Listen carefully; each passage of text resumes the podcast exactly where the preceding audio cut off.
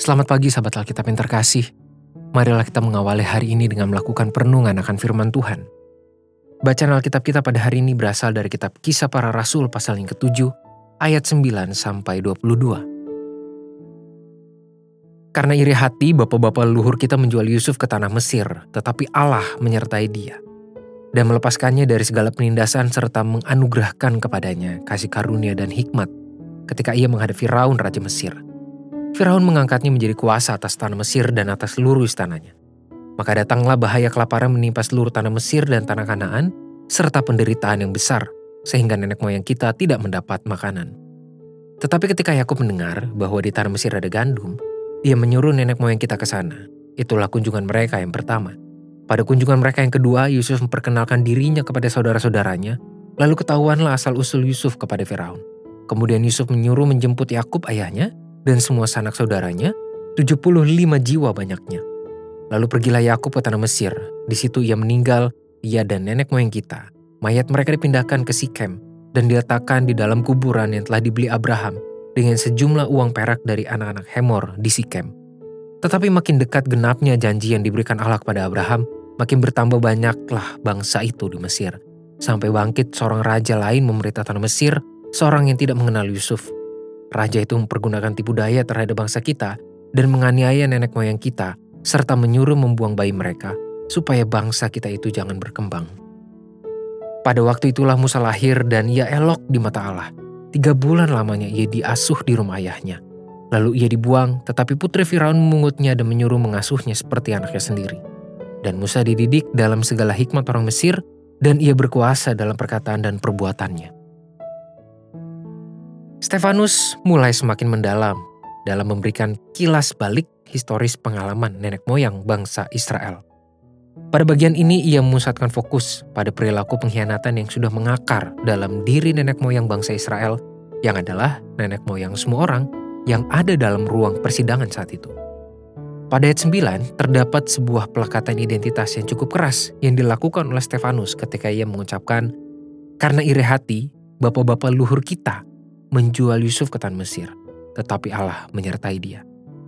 Hal ini bukanlah tanpa makna, melainkan Stefanus dengan sengaja melekatkan identitas mereka sebagai bangsa dari keturunan orang-orang yang memang mendekap sifat iri hati. Bahkan terhadap saudara sendiri, untuk membangkitkan kesadaran tentang perilaku yang dilakukan oleh para pemuka agama terhadap dirinya. Melalui pernyataan ini, Stefanus menunjukkan bahwa iri hati merupakan salah satu bentuk dosa yang sudah dilakukan oleh bapak-bapak luhur bangsa Israel.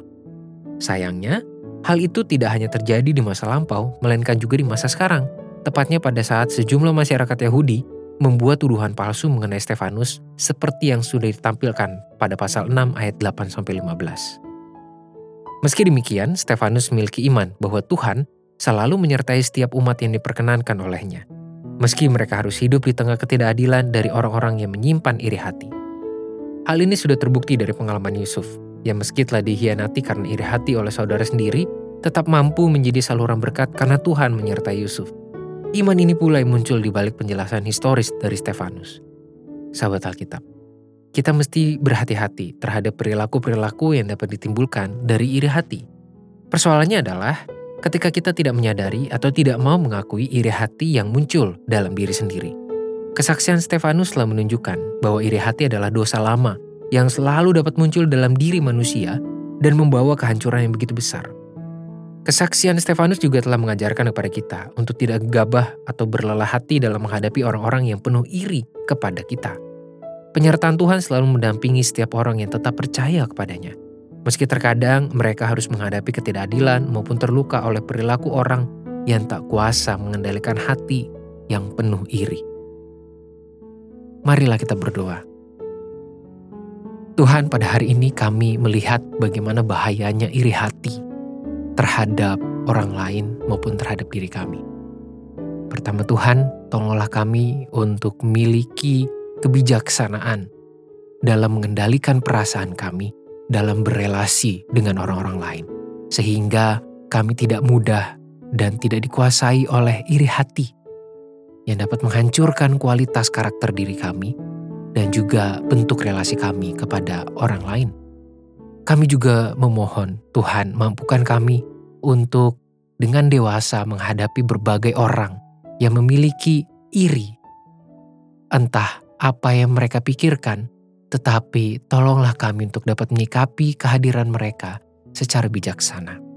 Biarlah respons kami tetap dapat menghadirkan berkat dan hikmat yang berasal dari Tuhan.